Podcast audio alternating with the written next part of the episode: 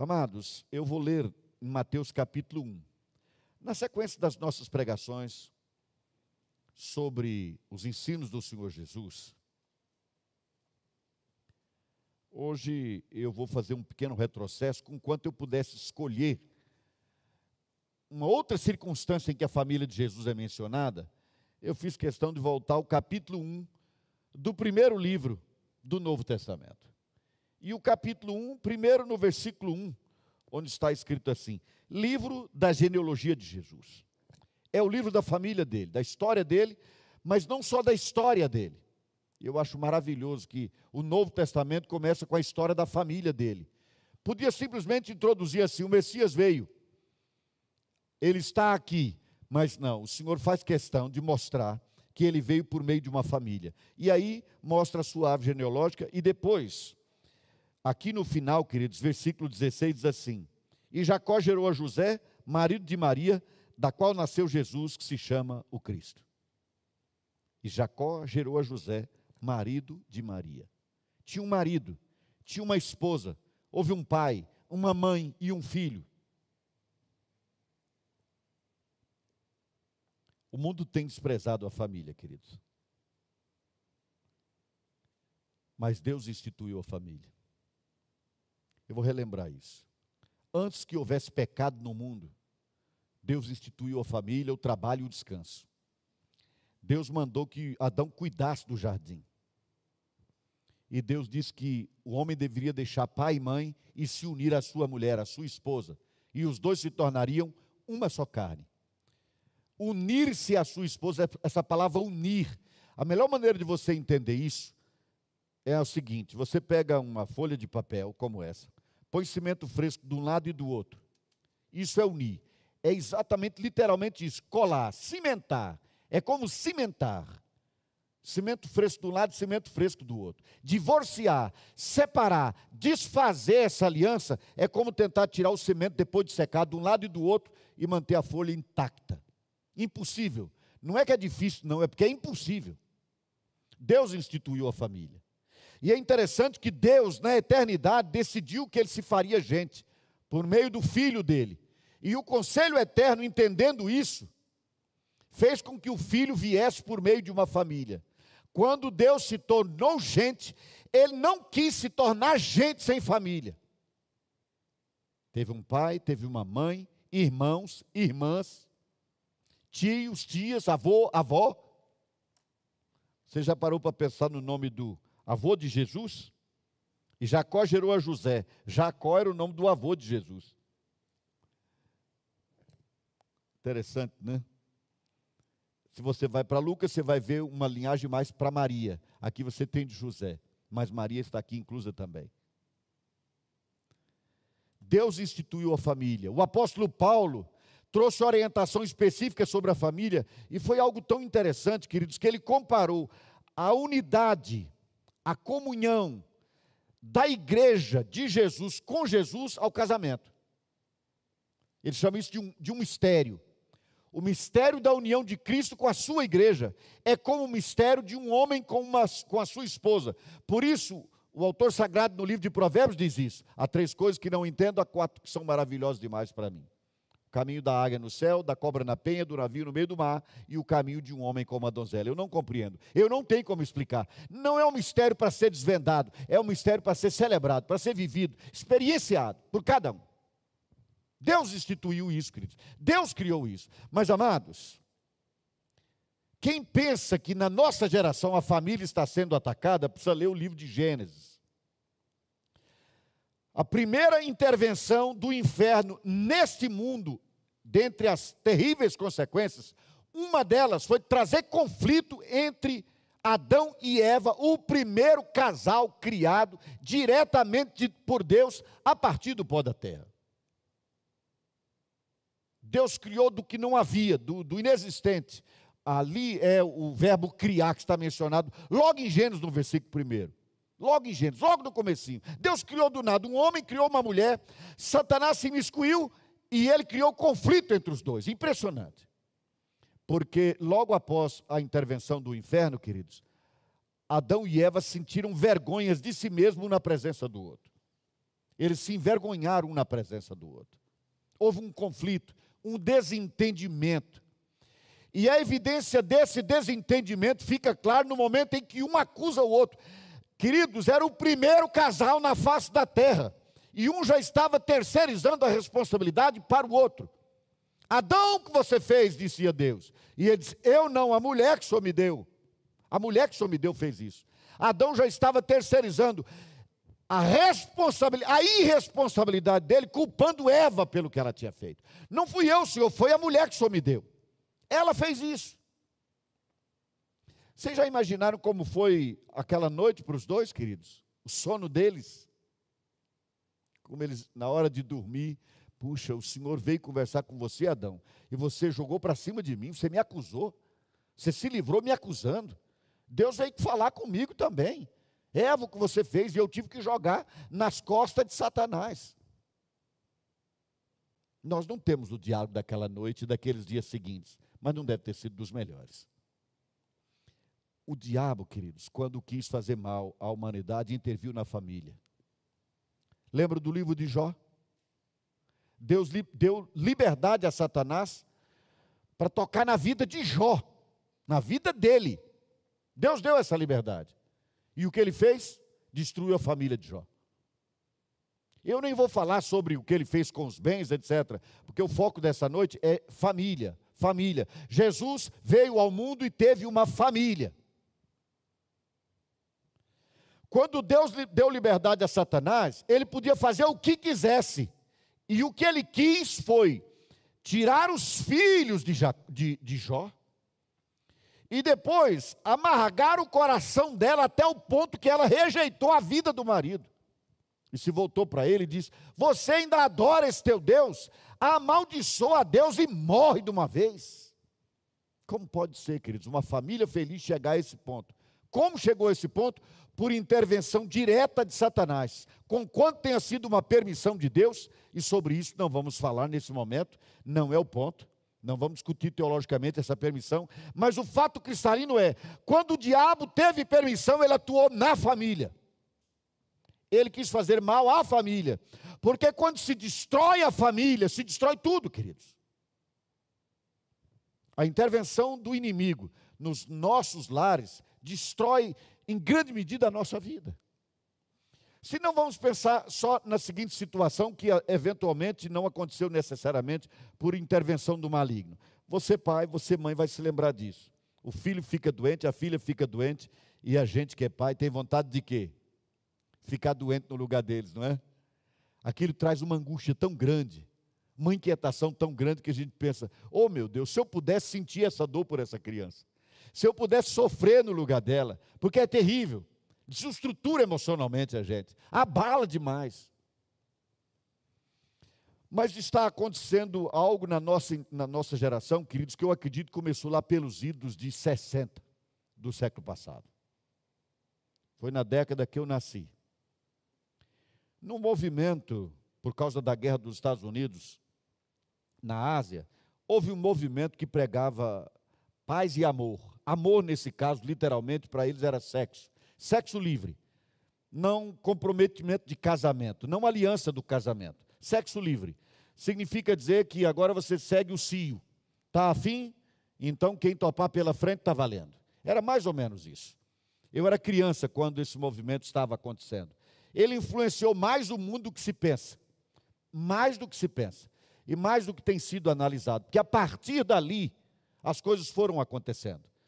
E houve gradativamente, queridos, um trabalho que eu considero uma ação orquestrada pelo inferno para desfazer a família, para desconstituir a ideia de família. Porque o dia que o inimigo conseguir destruir uma família, queridos, então ele está destruindo as pessoas. Vamos para um filme de época que retrata exatamente aquele período. O Forrest Gump, aquele contador de histórias, se lembram? Vocês assistiram a esse filme?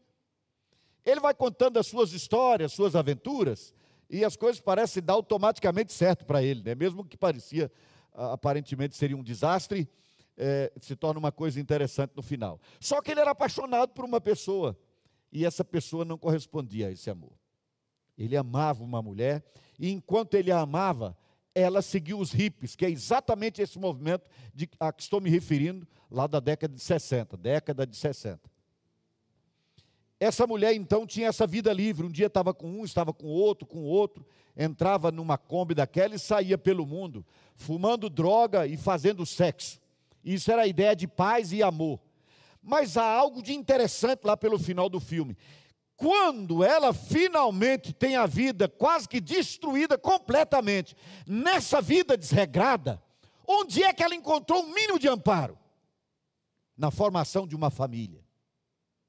Então ela livremente também fez sexo com ele, resultou disso uma criança e agora eles formaram uma família no final.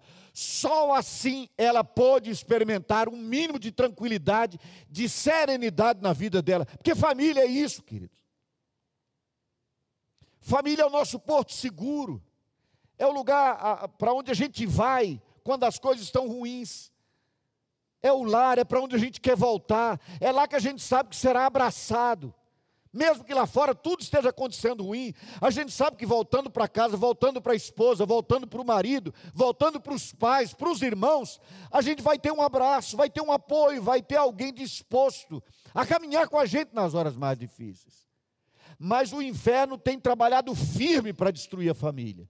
De lá para cá, não há tempo para a gente discorrer naturalmente sobre essas décadas todas, queridos. Mas a gente pode chamar a atenção, por exemplo, para o fato de que, na sequência, houve um movimento, por exemplo, não posso dizer aqui a ordem que esses movimentos aconteceram, que é uma coisa muito satânica. Mães passaram a ir fazer passeatas, mulheres, para ter o direito de criar filhos, de ter filhos, de formar família não, para ter o direito de matar os filhos antes de nascer. Matar no ventre. Matar antes de nascer. É a não formação da família. Ficou grávida, mata a criança. O direito é seu, o corpo é seu. Esquecem-se que o corpo da criança não é da mãe nem do pai. O corpo da criança é de Deus. É de Deus. Há um consolo no meu coração, sabe o que é, queridos? Eu creio que a partir da fecundação a vida está feita. E cada criança dessa que foi assassinada no ventre de uma mãe, infelizmente, isso tem acontecido muito, cada criança dessa que foi escolhida por Deus terá o seu nome no livro da vida, já tem. E haverá o dia em que essa pessoa será chamada pelo nome, aleluia. Será chamada pelo nome. Mas, queridos, não para por aí outro grupo de homens e mulheres passaram a lutar pelo direito de serem infiéis, pela descriminalização do adultério. Mas o casamento é um acordo civil em princípio. Você vai a um cartório e assina um acordo. E faz parte desse acordo fidelidade um ao outro. Então passaram a lutar pelo direito de serem infiéis. É como alguém lutar pelo direito de não cumprir o contrato. Eu abro uma empresa, faço um contrato de prestação de serviço mas depois eu quero o direito de unilateralmente quebrar o contrato, ser infiel ao contrato que eu mesmo assinei. E o pior é que foram conquistando esses direitos, conseguindo esses direitos. E agora nós chegamos à situação patética em que homens e mulheres lutam pelo direito de se separarem, se divorciarem, enquanto alguns homens lutam pelo direito de se casarem com outros homens. E algumas mulheres lutam pelo direito de casar com outras mulheres totalmente fora do que Deus criou. Totalmente fora do ensino da palavra de Deus. E sabe de uma coisa, queridos? Alguém pode interpretar isso como bem entender, que é homofobia, seja lá o que for. Mas ninguém tem o direito de controlar a minha consciência, que está controlada pela palavra de Deus. E Deus criou um homem, criou uma mulher, instituiu a família. Família, família tem pai, tem mãe, tem filhos. Deus criou assim, irmãos. Adão ficou calado, deixou o inferno entrar no paraíso que Deus deu para ele. Deus criou para ele a mulher ideal, exatamente como ele precisava, mas ele deixou o inferno se miscuir no paraíso que Deus deu para ele. E hoje isso está acontecendo, mas lá era só um casal. Então, quando o inferno entrou, ficou claro, ficou evidente. No caso de Jó também ficou logo evidente: os filhos morreram todos. A mulher começou a praguejar. Ficou muito evidente. Hoje as coisas não são tão evidentes. Hoje tudo isso vem numa roupagem de tolerância. Se você ama, você tolera. Tolerar é uma coisa, ter tolerância é uma coisa, aprovar é outra. Todos sabem que aqui nós não estamos e nunca estivemos num trabalho de perseguição a quem quer que seja, dizendo, ou você vive assim, ou então fora daqui. Não, para ser membro dessa igreja, que é uma associação de pessoas e uma associação tem normas. Então, naturalmente, vamos seguir as normas. Ninguém é obrigado a associar-se conosco. Entretanto, todo mundo é bem-vindo para estar aqui. Todas as pessoas, não importa quem. Mas essas pessoas terão que entender, porque vão ouvir que a palavra do Senhor instituiu famílias. Meus irmãos, chega a soar ridículo eu ter que ficar repetindo algo tão óbvio. Óbvio para nós, mas não é óbvio mais, porque o inferno está convencendo o mundo de que há modelos e modelos de famílias. Não há reunião de pais no colégio, há reunião de cuidadores, sei lá eu que nome mais já dera isso, para não intimidar um homem que se veste de mãe para ir lá. E eu vi a situação absurda no jornal na semana passada, de um homem barbado, com uma barriga desse tamanho, porque não é um homem, é uma mulher que vai ter uma criança. Mas como ela quer ter o papel de homem na família, então ela tem barba, naturalmente à custa de hormônios. E a gente vai vendo isso, queridos. No começo a gente assusta, mas depois sabe o que acontece? E isso vai se tornando tão comum que a gente começa a aceitar como normal. Uma coisa é ser comum, a outra coisa é ser normal. Uma coisa é ser comum, a outra coisa é ser natural. E isso não é natural. Queridos, nós temos o desafio, primeiro, de cuidar da nossa própria família. Esse é o primeiro desafio. Vou falar sobre ele já já. Mas nós temos um outro desafio é oferecer algum tipo de resistência. Não estou falando aqui, queridos, de nós nos levantarmos para fazermos, é, pregarmos obediência civil, nem nada disso. Não somos anarquistas. Pelo contrário, pelo contrário. Mas é preciso que a gente acorde para dizer não, no mínimo. No mínimo, dizer não. No mínimo, abrir a boca e dizer: Eu não concordo.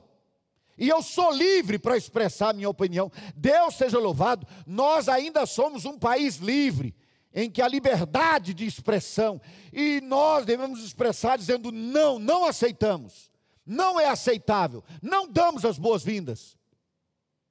A Bíblia não pode ser atualizada, ajustada para caber isso, porque os princípios da palavra de Deus são absolutos, são absolutos, eles vão existir para sempre com quanto sejam aplicados dentro das circunstâncias. Eles não são circunstanciais, são princípios absolutos, inerrantes, infalíveis.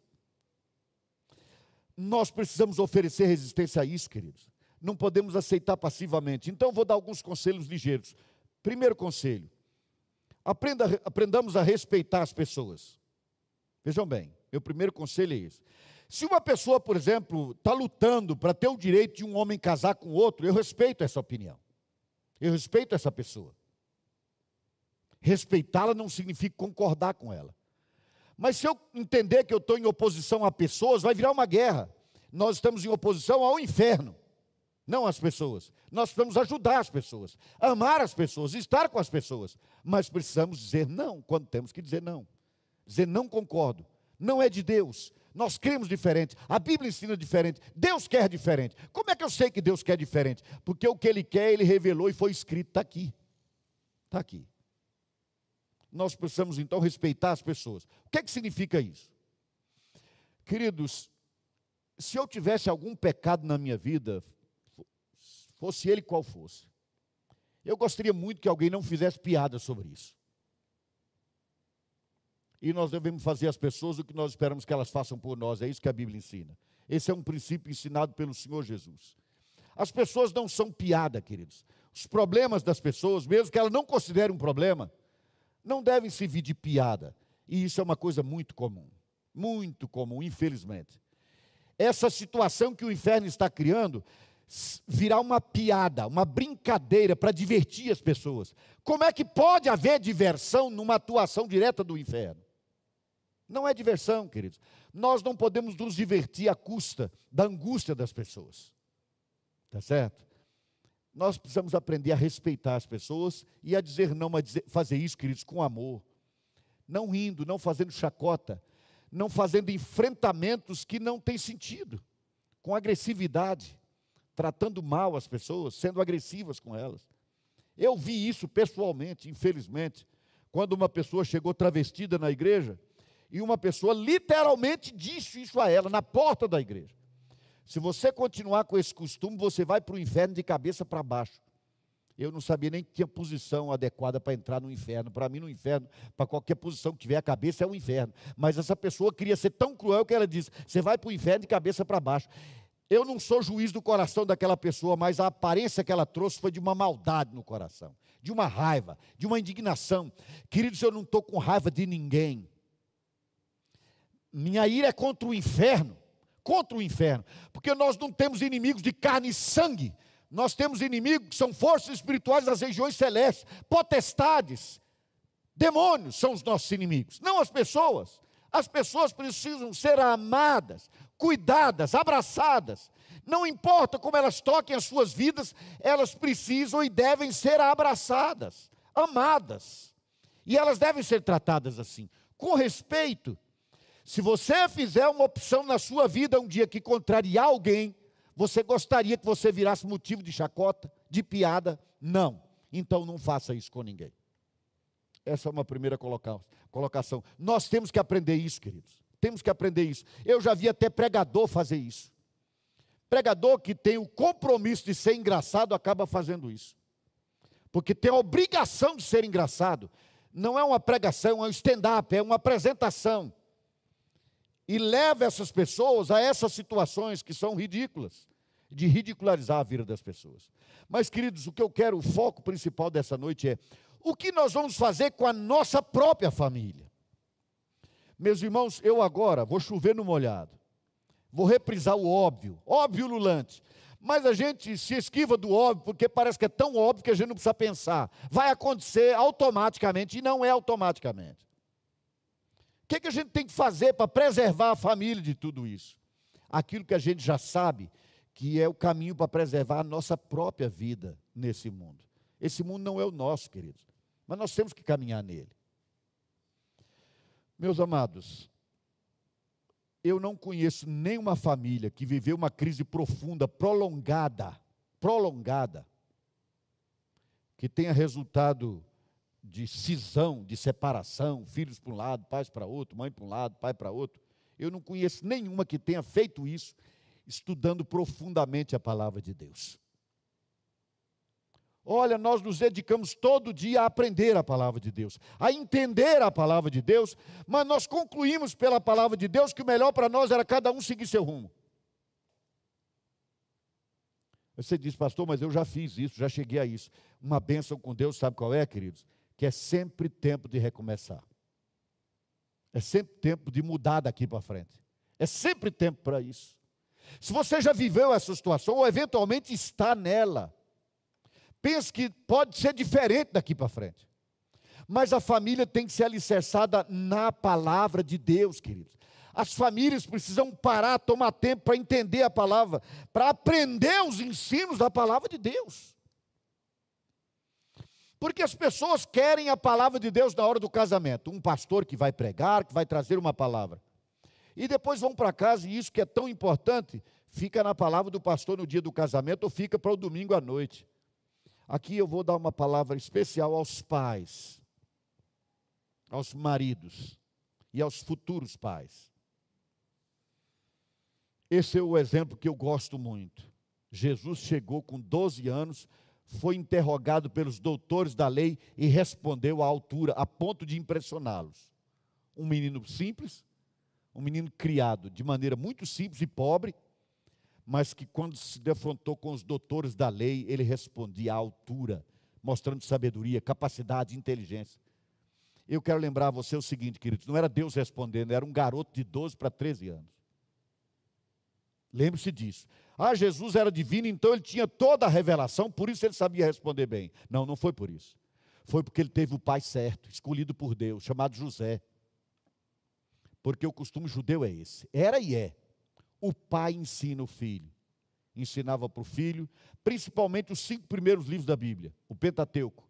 E esse filho, algumas partes desses cinco livros ele tinha que saber decorado. Mas era o pai que preparava o filho para aquela festa que está em Lucas. O evangelista Lucas diz isso. Chegado os 12 anos, ou seja, uma data específica, porque era a data do bar mitzvah, daquela cerimônia para o menino se tornar responsável espiritualmente por si mesmo. Ele se tornaria o filho da lei. Jesus tinha 12 anos quando foi levado ao templo para mostrar que ele estava preparado. E quem o preparou foi José. Ele não veio com, essa, com esse conhecimento da eternidade, queridos. Ele foi 100% menino. Tanto que depois ele podia avisar o pai e a mãe que ia ficar mais um pouco no templo. Não deixou-os andar uma viagem longa para sentir falta do menino. Cadê Jesus? Ninguém achava. Tiveram que voltar, aí o encontraram no templo. Ele disse: Mas você não sabe que me cabia estar aqui na casa do meu pai? Ele aí nessa hora, querido, estava mostrando que ele era um menino de 12 anos. De 12 anos. Mas era um filho da lei, porque ele teve um pai. Ele teve um pai que se sentou com ele para ensinar a palavra de Deus para ele. Não precisa me responder porque a pergunta é retórica. Você que tem filho, quantas vezes parou para fazer isso? Se o seu filho com 12 anos passasse por um teste, como ele se sairia? Como ele se sairia com a palavra que você ensinou para ele? Ah, mas eu não estou mais apegado ao Pentateuco. Pois então nós temos o Novo Testamento inteiro. Quanto da vida de Jesus ele vai saber responder a respeito da vida dele aos 12 anos? Quanto ele vai saber explicar sobre a graça de Deus? Meus irmãos, para preservarmos a nossa própria família e continuarmos tendo autoridade para lutar pela preservação da família, porque Deus não criou a família para os crentes, Ele criou para o ser humano. Para o ser humano foi que Deus instituiu o casamento e a família. Para que nós continuemos nessa autoridade, nós temos que cuidar da nossa própria família, mostrando, discutindo e aprendendo a palavra de Deus em família. Em família. Houve uma ocasião que nós conseguimos aqui na igreja um material. Eu não digo isso com alegria, é uma constatação ruim, mas vou dizer assim mesmo. Nós conseguimos um material em que a criança estudaria uma lição aqui na igreja. A mesma lição com outra roupagem, com outros aspectos, seria estudado na célula pela criança. E a outra, a mesma lição, mas com uma roupagem para a semana inteira, era para os pais estudarem com os filhos. Botamos o nome aí de filhos da promessa. Não foi à frente. Não foi à frente. Porque para estudar a Bíblia com os filhos, queridos, tem que tomar tempo. Tempo de qualidade, o melhor tempo que a gente tem. Não é o tempo do cansaço do fim do dia, é um tempo bom para ensinar. Porque eu pergunto: existe na casa de um casal que tenha filhos um valor maior, um bem maior neste mundo, não estou falando de Deus naturalmente, tem um bem maior do que os filhos? Não.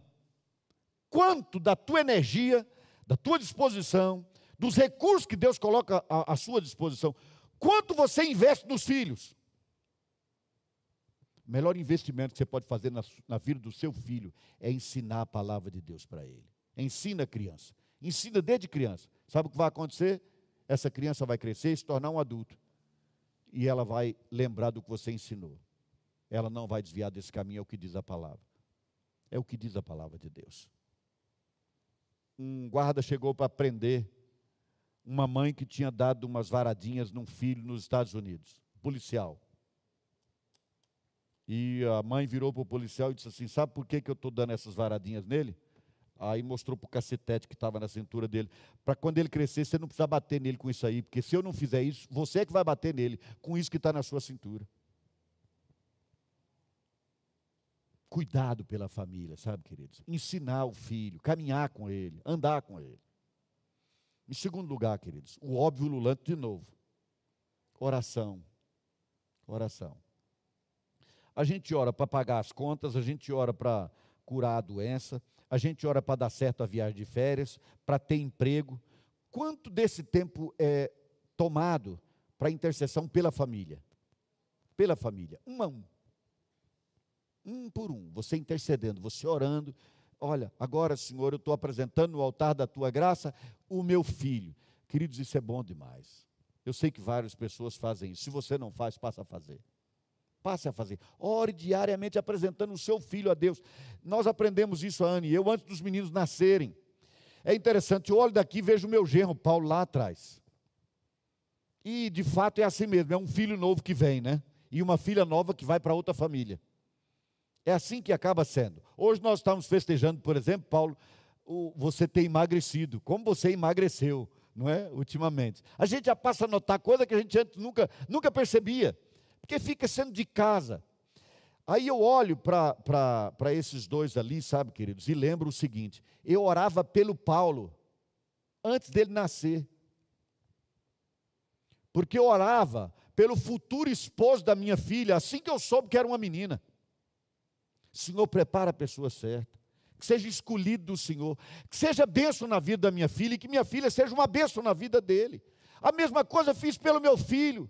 Antes de nascer, eu comecei a oração por eles e por aqueles com quem eles formariam uma família.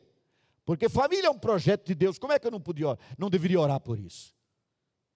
E Deus seja louvado pela maravilhosa família que formaram. Graças a Deus por isso. Ainda precisa crescer, né? Os netos ainda vêm pela frente. Mas, queridos, a oração é imprescindível. Ore pela família e com a família. Atenção. No Ministério 1 a 1 nós batizamos crianças. Não vou entrar no mérito da, do porquê disso agora. Mas há uma coisa que os pais prometem, e que eu não sei se sempre fazem. Mas eles prometem, pelo menos quando eu estou batizando, eu busco esse compromisso. Eles se comprometem não apenas a orar pelo filho ou pela filha que está sendo batizado, mas orar com o filho e com a filha. É diferente de orar por, é orar com. Chamar o filho, sentar e orar com ele. Ensinar a orar esse é um momento de ministração na vida da criança. E nessa hora de oração, pai, não economize em estender a sua mão sobre a cabeça do seu filho ou sua filha. Não economize. Eu sei que eu já disse isso, mas vou repetir até que seja um costume de todos. Porque precisam as nossas crianças serem abençoadas pelos pais com as mãos impostas. Virou moda na igreja todo mundo estender a mão para abençoar. Faça isso na sua casa, onde existe efetivamente uma autoridade para abençoar. Lá você tem autoridade para levantar as mãos e abençoar. Faça isso, não economize nisso. Eu me lembro da Cris, esposa do Adalto, filha de pastor, ela me dizia isso. Dizia, pastor, não economize em me abençoar. Cada vez que nós nos encontrarmos, se você tiver um tempinho e quiser, pode botar a mão na minha cabeça e proferir uma benção porque eu quero receber essa benção. Faça isso em casa. Faça isso com seus filhos. Marido, faça isso com a sua esposa. Você gosta de ter o controle da televisão na mão? Gosta de ter a impressão de que você manda? Eu disse impressão. Use dessa autoridade para abençoar o seu cônjuge. Põe a mão na cabeça e abençoe. Abençoe efetivamente. Bom, mas meu filho e minha filha não querem mais palavra de oração. Passou do tempo. Sabe o que eu faço? Fiz muito também na minha casa, queridos, a despeito de orar por eles antes de nascer. Passava pela porta do quarto onde sabia que estavam dentro dormindo, e ali sozinho, eu estendia a mão e orava e abençoava. Seu filho não quer oração? Querido, a gente não ora só por quem está disposto a, a, aceitar a oração. Quantas vezes nós já oramos pela conversão de pessoas que estão servindo ao inferno? Então, e o nosso filho? E a nossa filha? Vamos continuar orando, queridos. Vamos continuar orando. Vamos continuar crendo que o Senhor vai ouvir essa oração. E algo bom e grandioso vai acontecer. Precisamos insistir na oração. Se a situação é essa, ore mais ainda. Insista diante de Deus. Lembre da palavra de Jesus que fala sobre aquele juiz iníquo cuja experiência foi essa. Uma mulher falou tanto, insistiu tanto, que ele acabou atendendo o caso dela. Ele disse: Ore a Deus assim, insista, persevere na oração. O Senhor vai dizer sim ao seu pedido. Ore pelo seu filho, pela sua filha. Ah, mas será que ele é um eleito ou uma eleita? Isso não nos compete saber, queridos. Quem cuida disso é Deus, não nós. Para mim, todas as pessoas são eleitas até prova em contrário. E o seu filho também é. E a sua filha também é. Interceda, ponha no altar da graça. Vença o inferno pela oração. A palavra do Senhor diz assim: resistir ao diabo e ele fugirá. É preciso resistir. A gente resiste enchendo o coração da palavra de Deus, enchendo o coração de Deus, pela palavra e pela oração. Por que eu digo assim, queridos? Porque Jesus diz que quando um demônio sai de um lugar, a casa fica vazia, varrida e ornamentada. Quando ele volta e encontra a casa assim, ele traz outros. Eu não estou falando que ninguém foi possuído. Eu estou, por inferência, entendendo que se o inimigo entende que está fácil atuar contra a sua casa, é o que ele vai fazer. O caminho está aberto. Ele vai fazer. Resista ao inferno em oração, queridos. É do interesse do inferno acabar com a família, instituição de Deus. Se o homem não tivesse cometido pecado e não houvesse morte no mundo, o casamento ainda existiria. A família ainda existiria. Porque Deus instituiu o casamento e a família antes que o homem cometesse pecado. Lembre-se disso. Palavra de Deus, vida de oração. Nós podemos dizer muitas coisas, naturalmente, mas, querido, comunhão da igreja, comunhão dos irmãos. Um dos compromissos que os pais fazem quando batizam o filho é ensinar, levar os filhos à igreja para aprenderem a amar a igreja de Jesus. Levar os filhos à igreja. Fazer uma pergunta que não precisa responder. Se a escola, se o governo determinasse que todas as crianças voltassem para a escola, mesmo que alternando uma semana com a outra, quantos pais diriam assim: não? Se essa pandemia durar dois anos, dois anos meu filho não vai à escola. Minha filha não vai à escola. Não, com pandemia não. Pode perder, pode ficar atrasado nos estudos, mas não irá. Alguém diz isso? Vocês acreditam realmente que alguém faria esse tipo de embate e luta? Eventualmente, sim, uma pessoa ou outra, mas acho que seria um caso raríssimo. Mas a igreja, ah, quando passar tudo isso, a gente leva de novo as crianças para a igreja. E aí a gente vive uma situação que chega a ser estranha prepara ambientes separados e tal, e às vezes tem uma criança numa sala onde antes tinha muitas crianças. Onde é que elas estão? Esperando a hora de voltar para a escola? Por que não para a igreja? Muitas crianças estão aqui o tempo todo, queridos. Quantas delas contraíram esse vírus? Que eu saiba nenhuma. Que eu saiba nenhuma. A Alice está vindo aqui desde o começo, não é isso, querido? Está sempre aqui. Está sempre aqui. Mas a gente pensa assim, não, a igreja pode deixar. A igreja, depois a gente pensa. Queridos, é aqui que nós temos comunhão uns com os outros. É aqui que nós tomamos a ceia juntos. É aqui, meus amados, que nós fazemos o efeito lixa, em que um vai aparando as arestas do outro e o outro do um. É aqui que nós aprendemos a humildade. É aqui que nós aprendemos a nos submeter uns aos outros. É aqui que a gente não aprende a não se impor uns sobre os outros. É aqui que a gente aprende que ninguém é maior do que ninguém, ninguém é melhor do que ninguém. É aqui que os nossos filhos também aprenderão isso, queridos, fora da casa. A melhor experiência social para o seu filho é essa aqui. Eu vou relembrar vocês aquele meu professor do curso de direito Dr. Rossini Correia, o melhor professor de direito que eu conheci. Um dia ele me fez essa pergunta, ele disse, Alcides, por que nas provas orais ou nos trabalhos que têm que ser apresentados oralmente aqui na classe, geralmente os melhores são os crentes? Pergunta curiosa, não para um não evangélico, fazer a mim. Eu disse, é simples, porque as nossas crianças aprendem a ser desinibidas na igreja desde que nascem. Porque lá elas falam, elas cantam, elas participam, elas se expressam. E aprendem a ter liberdade de se expressar desde criança, desde novinhas. A igreja propicia isso, querido. Para não ficar aqui fazendo uma lista interminável de vantagens e de privilégios, de bênção de estar na igreja, eu deixo nisso. Isso vai preparar os nossos filhos até para serem melhores lá fora, na vida social que tem que enfrentar, no trabalho, em todos os lugares. A igreja propicia até isso. Isso é um apêndice, isso é o de menos. Mas, sobretudo, a igreja vai ajudar a orientar espiritualmente os filhos, a ensinar, a ministrar a palavra de Deus na vida deles. Ensinar valores do reino, queridos, como tolerância, por exemplo, como convivência com o não igual. Somos tão distintos, queridos, às vezes socialmente, economicamente, culturalmente, e de idade, mas nós convivemos todos com a mesma família, isso é maravilhoso, irmãos. Como a gente aprende com isso? Olha, eu me lembro de algumas das viagens que já fiz para fora, e é muito interessante que a gente vai, por exemplo, daqui para a África. Eu me lembro dessa experiência de ter chegado no aeroporto em Nairobi, assim que eu cheguei, saí, não levou meia hora depois de sair, parecia que eu estava em casa. Eu era um membro da família, abraçado e rodeado, a prosa fluía solta, como se nós fôssemos amigos de longa data. E eu estava encontrando aquela pessoa pela primeira vez. E eu me lembro que ela me, me, recebeu e me levou num táxi daquele estilo inglês, né? Que a porta abre ao contrário. Estranhíssimo. Para nós, né? Mas eu me senti em casa com meia hora depois de chegar. Não é assim que acontece no mundo todo, querido. É assim no mundo todo, no mundo inteiro. Você está em alguns países muito visitados por brasileiros, você pergunta primeiro quem fala português, os brasileiros se apresentam. Depois você pode perguntar assim: ah, o que algum irmão na fé em Cristo? E você agora não está só mais. Não está só mais. No mínimo uma ponta de sofá você tem para encostar. Porque a família de Deus funciona assim. Vocês querem uma experiência social melhor do que essa, amados? Mas quem propicia isso é a igreja.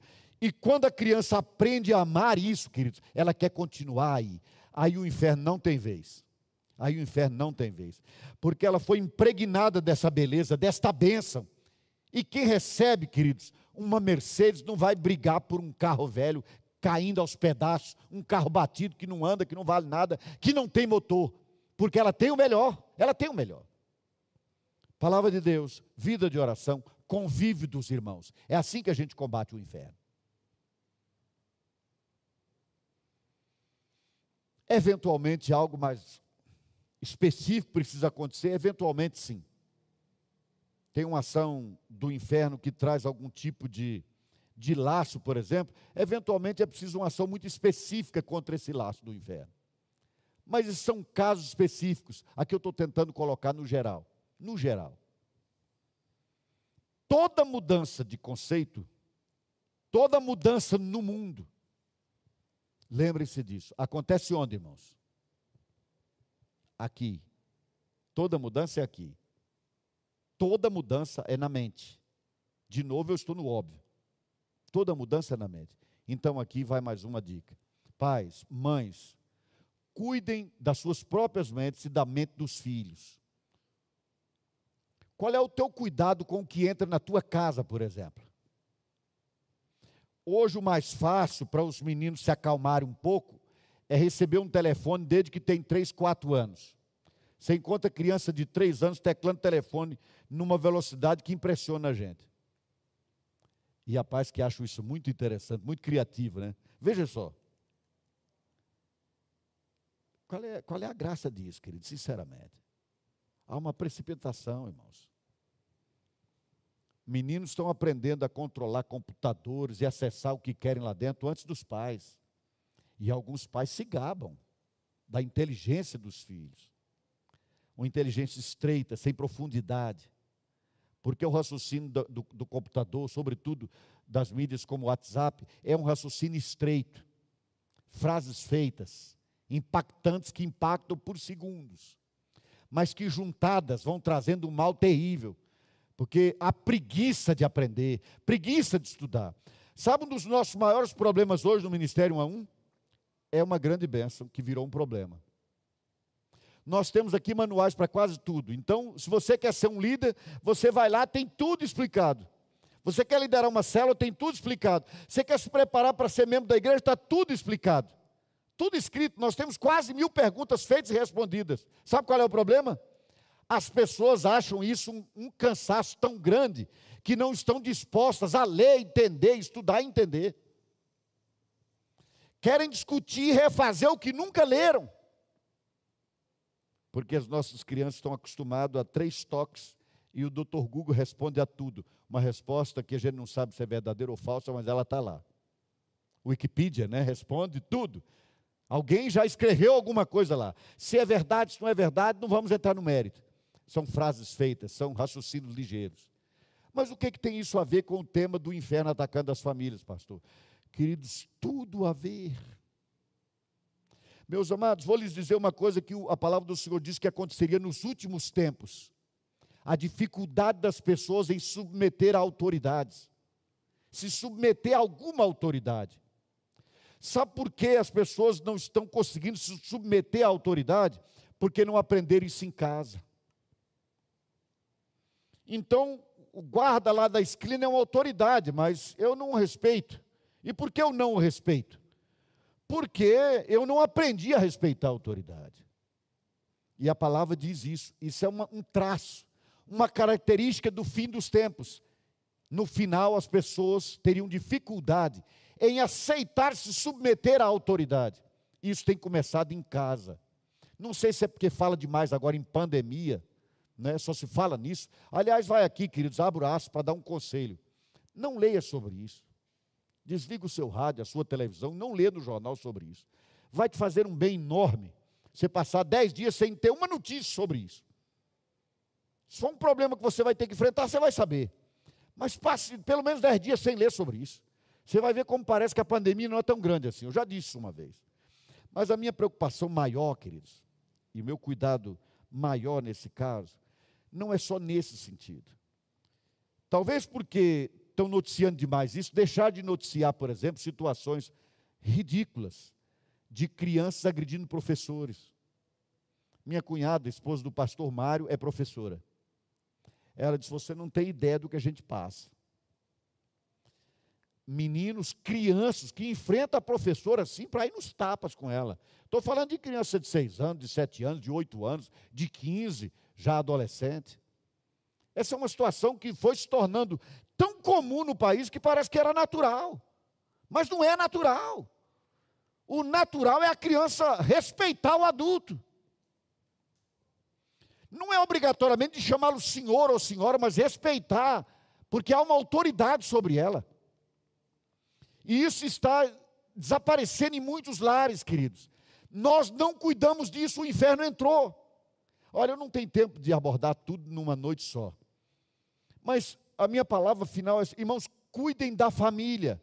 Saibam do seguinte: se o diabo tiver opção, sabe onde ele vai atuar na tua vida? No que ferir a tua família. Porque quando foi dada a ele essa opção, foi exatamente o que ele fez. Se ele tiver opção, ele vai atuar na tua família. Trazendo tristeza, trazendo dor, trazendo sofrimento, trazendo angústia, massacrando a família, desfazendo, se possível for, a família. Cuidem da família, amados. Cuidem das suas famílias. É claro que esse é um assunto sobre o qual a gente já falou tantas vezes, não é isso, pastor? Que a gente pode falar aqui uma noite inteira. Já falamos demais sobre essas coisas. Homens, mulheres, papel de um, papel de outro. Não vamos falar sobre isso nessa noite. Eu quero só chamar a atenção. Essa é a minha intenção, queridos. Fazer um alerta. Porque eu estou começando a perceber, e isso está ficando cada dia mais claro, que essa ação do inferno já chegou na igreja. Eu vou dar um exemplo só para isso.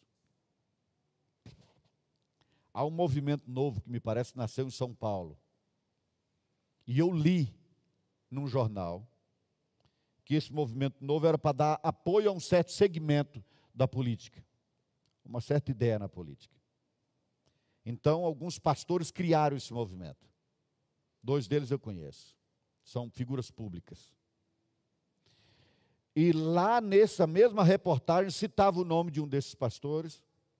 E depois dizia que a candidata certa, que já estava acertada, para ser candidata a vereador em São Paulo, era um homem, eu não sei que nome se dá exatamente, se é trans, se, porque viram tanto nome, é tanta letra que a gente não sabe. Não estou tentando ser desrespeitoso. Era um homem que se tornou mulher como mulher, se casou e agora casada se tornou pastora de uma igreja lá em São Paulo. Essa seria a candidata a vereadora lançada por esses pastores. Agora me digam, querido, se o inferno já não entrou na igreja. Não é mais o caso da canoa estar tá entrando na água, não. A água está entrando na canoa. E quando a água entra na canoa, vai afundar. Não podemos deixar, temos que tomar cuidado, queridos. A gente sabe que o inferno não prevalecerá contra, contra a igreja de Deus, porque ela vai entrar a porta do inferno adentro. Mas, irmãos, nós temos que acordar para o que está acontecendo na nossa geração, no nosso tempo. Porque no nosso tempo o inferno está investindo contra a família. Fica aqui o meu alerta para você que me acompanha de casa. Não estou numa cruzada contra casamento de homem com homem, nem mulher com mulher. Nós temos isso escrito no Ministério 1 a 1. Nós não estamos aqui para dizer como você deve levar a sua vida, mas nós estamos aqui para dizer como Deus determinou que todos nós devamos viver. Se você quiser aceitar isso, aceite. Se não quiser, toque a vida como bem entender. Mas Deus instituiu a família. E nós, discípulos de Jesus, vamos levantar esta bandeira e vamos defender essa bandeira contra as forças do inferno. Vamos fazer isso. E vamos fazer isso também com as, as nossas armas democráticas, queridos. Dizendo não quando quiserem aprovar isso. O Supremo, que virou um legislador, por exemplo, se arvora de autorizar isso aqui e acolá, como se eles pudessem legislar para a nação. Sim, homem pode se casar com homem, mulher pode casar com mulher, pode abortar. Isso tudo é contra a família, queridos. Contra a família. E não adianta você replicar aquelas mensagens ligeiras que chegam, não. Você tem que se posicionar firme. A posição começa na sua vida, você entendendo que isso não é natural, não é normal, ainda que seja comum. Não tome o comum como natural, porque não é. Comum é uma coisa, natural é outra, normal é outra. Começa na nossa mente, para depois ir para os outros. Se a gente começar a relaxar, sabe o que vai acontecer? Daqui a pouco a gente começa a abrir mão e dizer: olha, é, não é bem assim, né? Não é bem assim. Isso muda, irmão, se a gente perceber. Vou dar um exemplo tosco. Eu assisti há poucos dias um pedaço daquele filme Tubarão. Eu não sei se aquilo é um filme de terror, de comédia, o que é aquilo, porque é um tubarão meio esquisito, né? Sem muito recurso técnico. Mas eu mostrei para a Ana na hora que passou, eu chamei para ela ver a roupa das pessoas que estavam na praia. Quase que a gente podia dizer que estava indo para uma festa de casamento. é interessante demais. O short dos homens pegava daqui a aqui, os biquínis das mulheres, das mulheres, era enorme, parecia uma bermuda. Quando mudou, eu era garoto quando começou a tal da mini saia. Aquilo foi um escândalo, foi um escândalo. Nós achamos um absurdo. Quantas casas hoje treinam as meninas para andar de mini saia desde criancinha? Quantos homens de Deus vão para a praia quase desnudados, mulheres de Deus também vão do mesmo jeito. E já é normal. A gente não percebe a mudança, ela é sutil o inaceitável se torna aceitável sem que a gente acorde, sem que a gente perceba. Eu não quero particularizar essa questão de biquíni, Cristo. Estou tentando criar um exemplo para mostrar que quando acontece, a gente não percebe até que aconteça. Depois que acontece, a gente já toma como normal. Vamos orar? Vamos encerrar o nosso culto?